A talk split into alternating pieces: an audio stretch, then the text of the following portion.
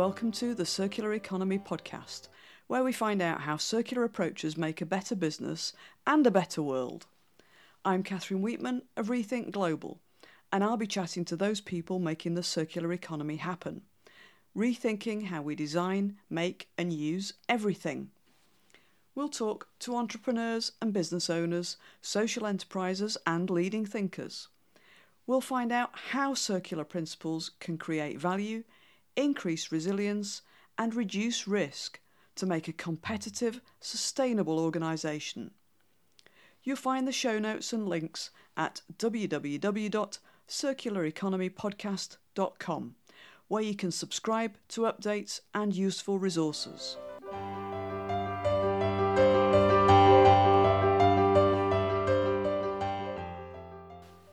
I'm recording this on Tuesday, the 16th of October after a long day yesterday supporting an event for the RSA, aiming to get 16 and 17 year olds engaged in deliberative democracy. I gave a talk on sustainability and the circular economy, aiming to spark ideas for ways we can all raise awareness, advocate for, and take action, be the change we want to see. In today's episode, we're talking to Beth Masser, founder of Ozarka. Beth and her husband Michael have created a collection of food to go containers called ARC Reusables, so people can replace single use plastics with reusable, returnable containers. Before launching Ozarka, Beth and Michael had successful careers in intellectual property law for Michael and project ownership at Microsoft and Amazon.com for Beth. And now they're focusing full time on bringing an end to single use plastic pollution. They're in the last couple of weeks of crowdfunding, and you can see pictures of the range of containers on their Kickstarter page. Search for ARK, that's spelt A R K, reusables on Kickstarter.com. Beth, welcome to the Circular Economy podcast. Thank you very much. Thanks for having me. And can we kick off by asking what sparked the idea for ARK reusables? And I should I should point out that there's an R in that with my Yorkshire flat vowel, so ARK reusables. Yes, ARK reusables um, is an extension of the operations that we have currently running in Europe, which are B2B. We replace single use food containers with ours, which are reusable and returnable. So we thought it might be an interesting idea to create um, a new, unique selection of to go containers that are indeed specifically and exclusively designed for the takeout experience and bring that to the US market. So we call it bringing waste relief for people who get takeout almost every day and that are feeling you know pardon the pun, but rather ill over the packaging w- waste that they are creating. We're saying here is a container that you can use, that you can keep with you, that's collapsible, that's lightweight, that you can offer to your favorite food vendor to have it filled and bring back to your office. And of course, at the same time, if that food vendor wants to carry those containers themselves, we'd be very happy to work with them as well. So it's just a way for us um, to bring our vision and our message to the US market through a product. Perhaps you can give us a bit of detail about the containers themselves. Sure, they're um, well, like I said, they they're specifically designed for takeout. So a lot of times we get the question, well, how is this different than the containers that I already have at home?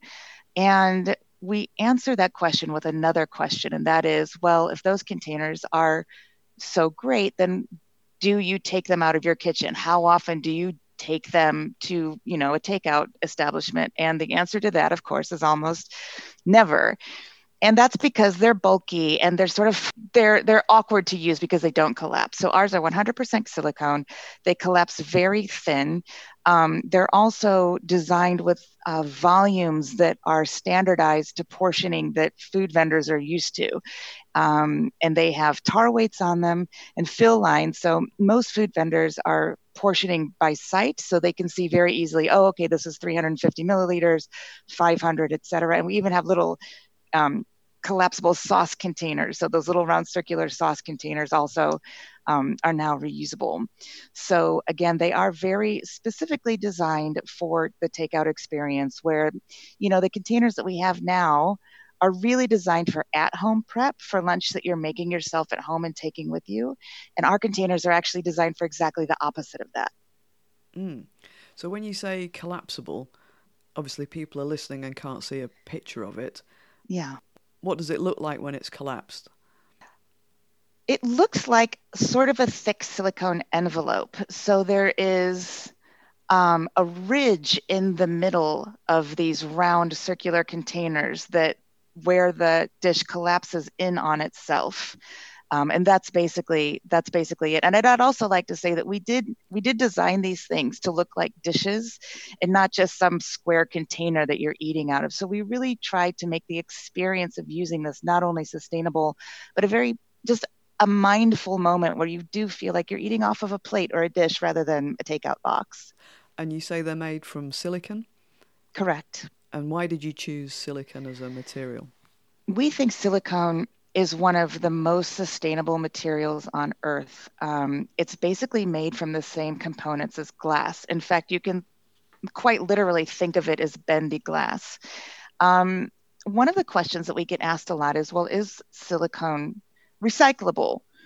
And the answer to that is yes, but not easily. And the reason for that is because silicone just isn't as common a material as paper or plastic um, or aluminum, for example. So, what we want to do is take this opportunity to switch the paradigm there and start asking a different question about food containers and not the question, is it recyclable? Because that's almost irrelevant because we know now that recycling isn't working. That's how that's why we went into this business. The question we need to ask is how reusable is this container? How durable is this container? And the answer with silicone is very. So our containers can be used hundreds and hundreds of times over many years. They won't fade, they won't warp. They're safe to put in the oven and the freezer and the dishwasher and the microwave. Um, and at end of life, silicone can be recycled. And here's another key important thing that we, as the producer of this product, take full responsibility for that product end of life. And we are already now establishing systems so that we can reclaim and recycle that material ourselves. Wow, that's great.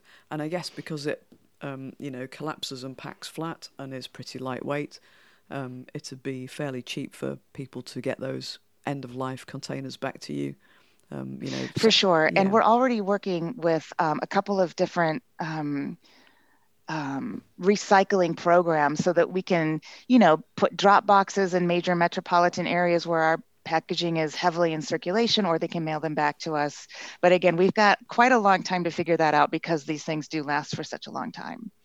And when I was looking at the crowdfunding site, I noticed there was some um, kind of multifunctional aspects to the containers with dividers and things like that. Maybe you could tell us a bit about the, you know, the different designs that you've got and and so on. Sure. So we um, again, what we tried to do is really replicate the experience for lunch or if somebody's maybe stopping by a salad bar on their way home for dinner. And so we have collapsible little collapsible containers that are great for sauces and dips and dressings. And then we have containers for side dishes and salads and soups. And then the larger ones um, that have a divider.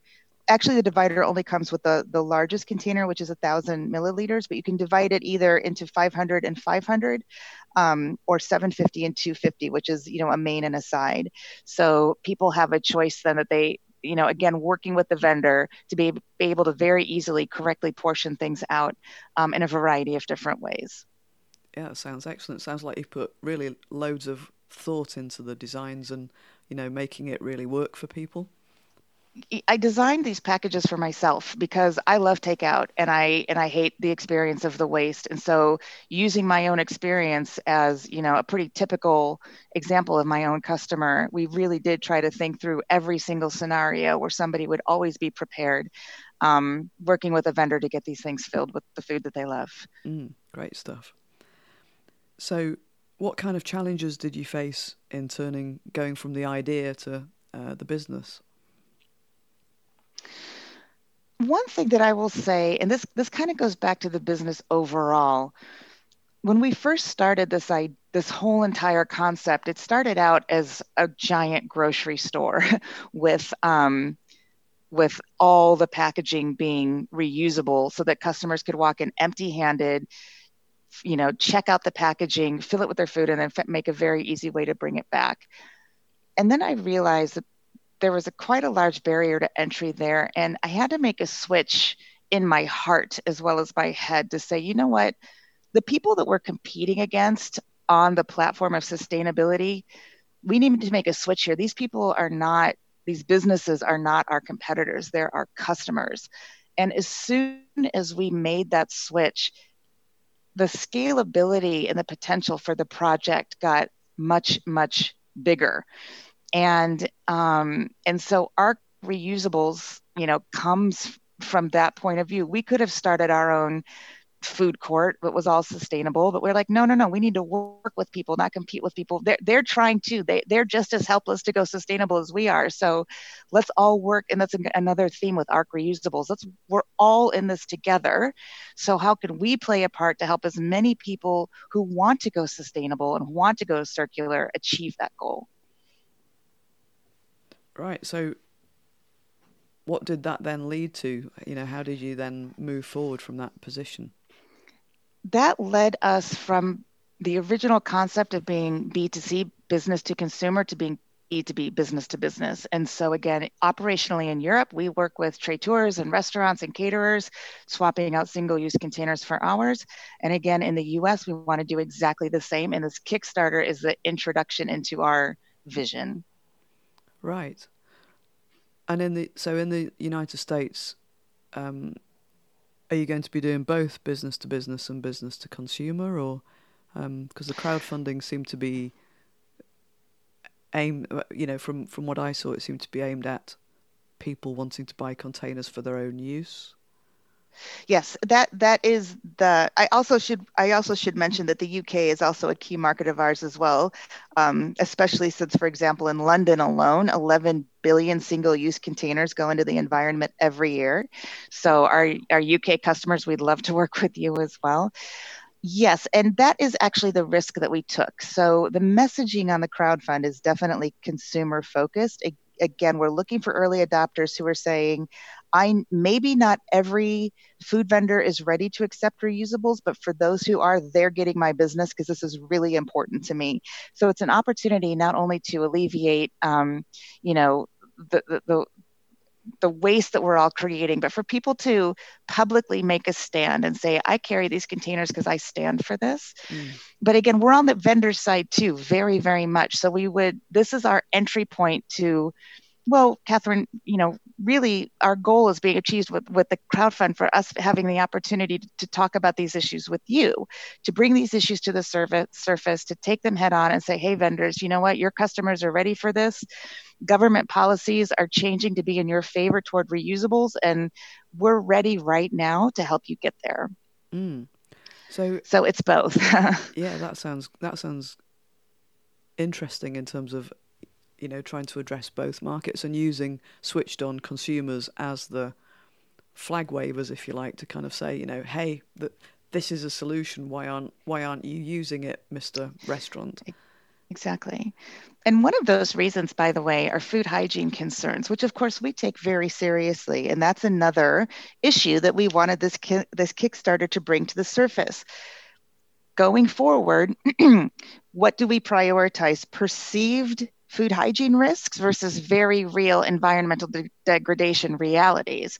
And so, again, being on the vendor side, we worked with one of the U.S.'s top food restaurant, uh, food and restaurant consultants based in San Francisco, to write the uh, hygiene guidelines. So any vendor who's like, I want to do this, but I'm not sure, we can say, here are the, you know, the FDA, or we, you know, in the U.S. it's called HACCP um, food guidelines for you to follow so you can feel very confident that you are um, following the proper food hygiene guidelines when accepting reusables or offering them yourselves. Mm.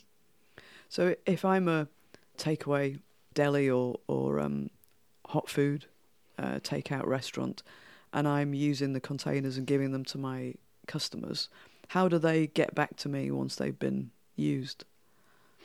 There's a couple different ways that you can achieve this, and they range in complexity and sort of technological sophistication. So in our world, we have everything from an app that tracks this, and this works very well in, let's say, large office cafeterias or restaurants where the packaging probably isn't going to leave the building. Um, versus takeout or you know even delivery where we have to track this when it leaves the building and goes into a customer's home and again um, the reverse vending or the deposit system there is very key. And one of the reasons is that that container needs to ha- it, the, the end customer needs to feel the value of that container and they feel the value by putting a deposit down on it. Um, and there's another component to that, which is behavioral design. So let's say a customer has maybe three or four or five or 10 of these things at home right now. When they return them and get the refund back, that kind of feels like free money. So there's sort of um, a reward mechanism in place there too, where the exchange of money for the checking in and out of this uh, these these containers is actually an enjoyable experience.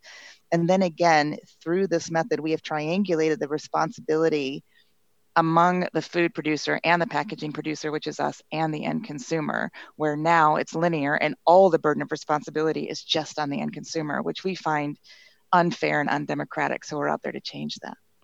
Yeah, it sounds um, it'd be really interesting to see how it how it starts to play out, and I guess it's going to be different in different markets. Where, you know, in some, I'm thinking maybe Switzerland, where lots of things are highly regulated and people mm. Follow rules. Um, then it might work better than in some cultures where things are a bit more laissez-faire and relaxed and you know, it might take six months to get the containers back when when somebody feels that oh, hang on, this cupboard's overflowing now with uh, silicon containers. I better take them back. One of the things that surprised us isn't necessarily the regulations, the the type of containers. So because we're packaging as a service, we use all different types of containers made of all different types of materials, as long as those materials meet our sustainability and functional requirements. So we found, for example, with the glass um, it almost never comes back. With the silicone, it comes back very often. And um, we're just taking in that data right now. We'll do deeper research to find out why. Um, what's interesting from us from a business model perspective is if, if customers choose to keep the containers, um, we charge them more for the deposit than we pay wholesale. So we, mm. we sort of passively sold it to them. Of course, mm. they can always bring it back whenever they want. Um, but it seems to be the rate of return is dependent on what the container is made out of, and we're trying to figure out why. Mm. We so, have some ideas. So, but... just so I understand that properly, you're saying for the glass containers that you use, they're less likely to come back than the silicon ones? Correct. Right, okay. And I guess that could be two things, couldn't it? I guess that could be kind of people thinking um, it's easier just to put it in the glass recycling and I'll forego the deposit return or they might be thinking this is a really nice bit of kit i'll reuse it for something myself i think it's definitely the second one right. um, the glass that we're using right now is extremely high quality and i think they're used to it so it's it's probably similar to something they already have at home and and also because glass is a little bit heavier and because it doesn't collapse it's probably just as easy for them to keep it at home um, as as it you know than to, than to bring it back and mm. um, and also the deposit that they're paying on it is is much cheaper than what they would have to pay for those containers retail. Now, of course, that's not our model. We're a circular model, so we do want customers to bring them back. But this is all part of our testing and validation journey, and um, and so this is an interesting learning point for us. And like I said, we're going to be investigating further, um, you know, how to correct that. Mm. But for now, it's fine. So good. And and what kind of feedback have you had from the business outlets? You know, what what uh, issues or, or benefits are they seeing? So, the benefits that they're seeing are personal and emotional, and and it gives us probably like we feel a lot of joy in this journey, and this is this is really one of the highlights for us. Um, one of our customers in particular uh, has a very heavy social media strategy, and every time they post um, something on Facebook or Instagram, a message about their reusables, they get the highest level of engagement by multiple factors over any other type of post that they create. And the reaction that they're getting from their customers are, are of gratitude. Thank you. Wow. Amazing. And most critically next time i want to get fill in the blank mexican poke bowl whatever i'm going to choose for you guys over someone else because of the reusable the sustainability factor the reusable option. So we're actually creating a unique selling point for our clients through the, this reusable offering. And that's so wonderful. You know we love to see that. And um, the the level of enthusiasm has actually pleasantly surprised us. Um, even in the catering events that we do, we have a series of reusable uh, containers that we use for catering. That's a great way for us to get out in front of the customers and talk to them about the message. And a couple of weeks ago, right at the beginning of the Kickstarter campaign, everyone was sort of enjoying their lunch. And I said, Hey, we're running a, a Kickstarter. Do you mind if I show it to you? And the crowd was gasping and cheering and applauding. I, I was I was so it was quite embarrassing for me actually to stand up there and and um, receive these accolades. You know, it was again it's just constantly surprising us and proving to us that the market is so ready for this, but we have to make it easy for people. Um, it's not going to work if we expect everyone in the whole world to be like, you know, all of my waste from the last five years is in this baby food jar. Like that's not our mis- mission and that's not our message. And I think people are just responding to the fact that yes, you can ha- live a convenient life with a minor shift that can become sustainable, and we're here to help you do it. Yeah, and I think you're right. It is a minor shift, and it is just changing habits. And there's that adage of you know whatever it is, 50 times before you've uh, anchored a new habit. Yeah. But in the UK, when um, a year or so ago, um, a tax was introduced on plastic carrier bags for large large stores. Smaller stores didn't have to. But within a couple of weeks, what was normal behaviour had completely transformed.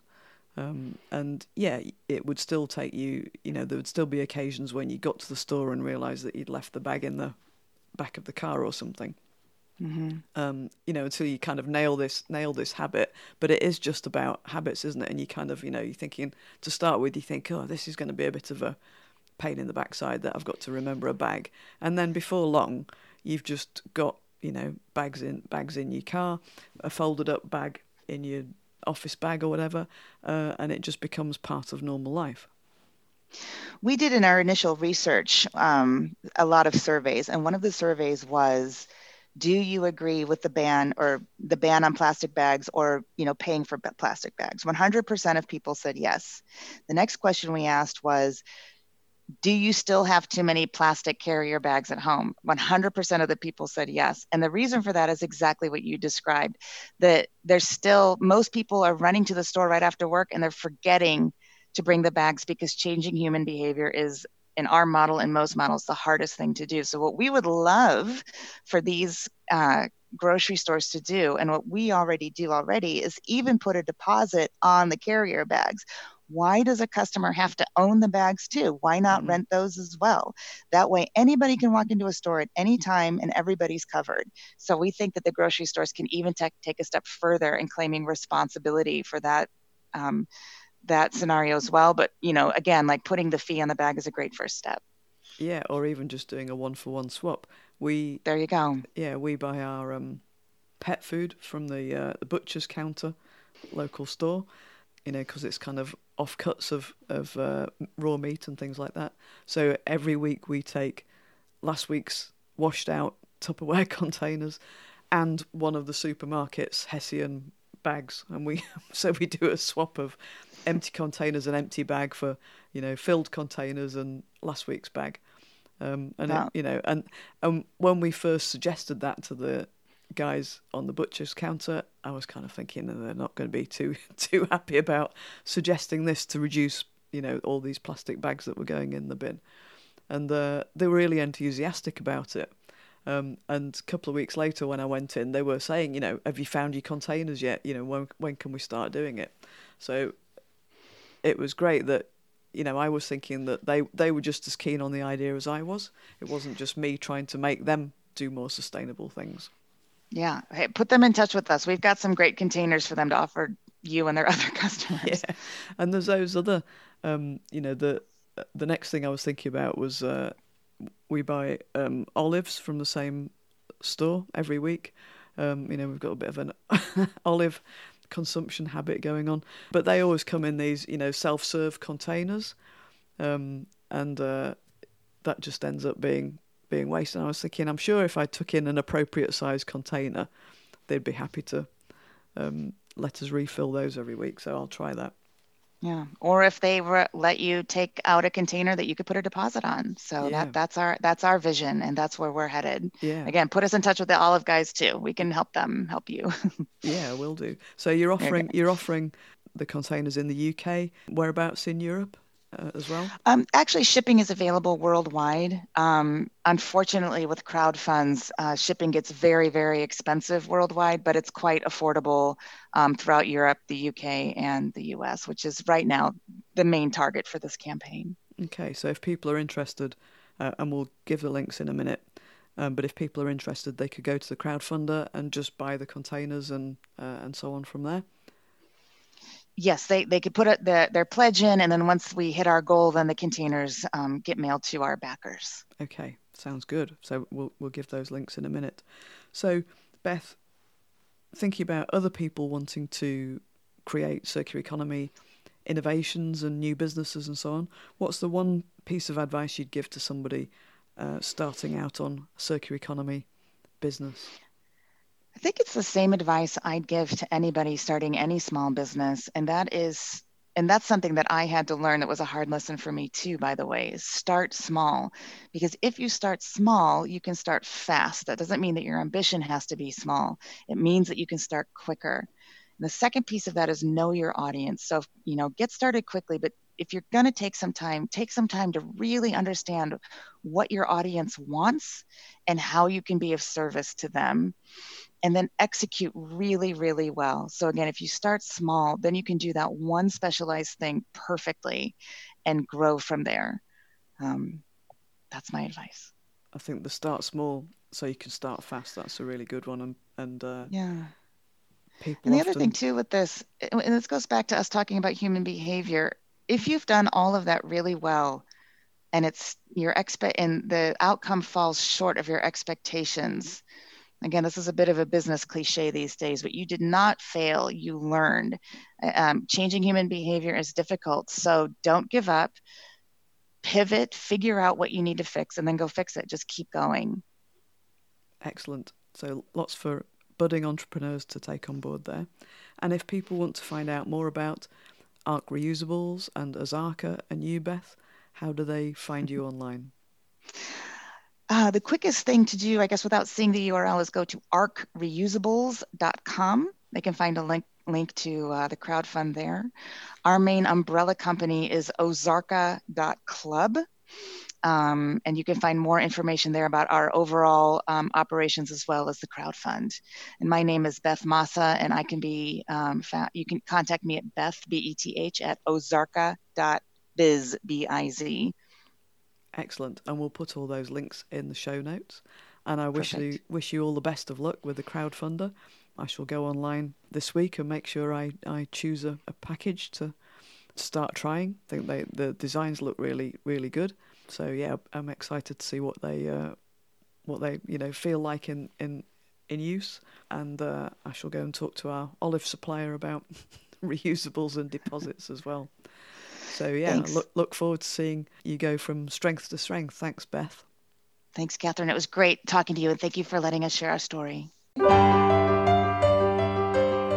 If you'd like to learn more about the circular economy, why not go back and listen to episode 1? Head over to rethinkglobal.info or buy my book, A Circular Economy Handbook for Business and Supply Chains, which takes you through the practicalities, including lots of real examples from around the world. You can get in touch via the website, rethinkglobal.info, or send us a tweet at rethink underscore global.